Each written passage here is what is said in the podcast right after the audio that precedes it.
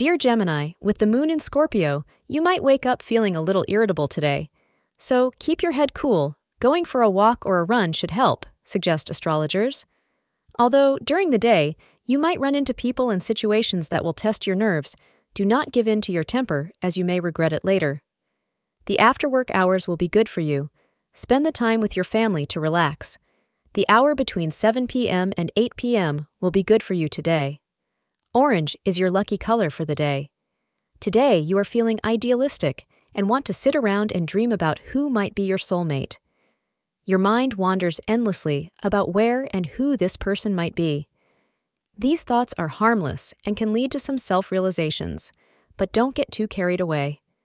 Try not to be so idealistic that you become disillusioned with everyone you meet. Thank you for being part of today's horoscope forecast.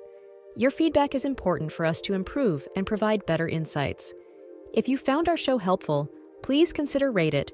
Your support helps us to continue creating valuable content. Thank you for being here, and see you tomorrow.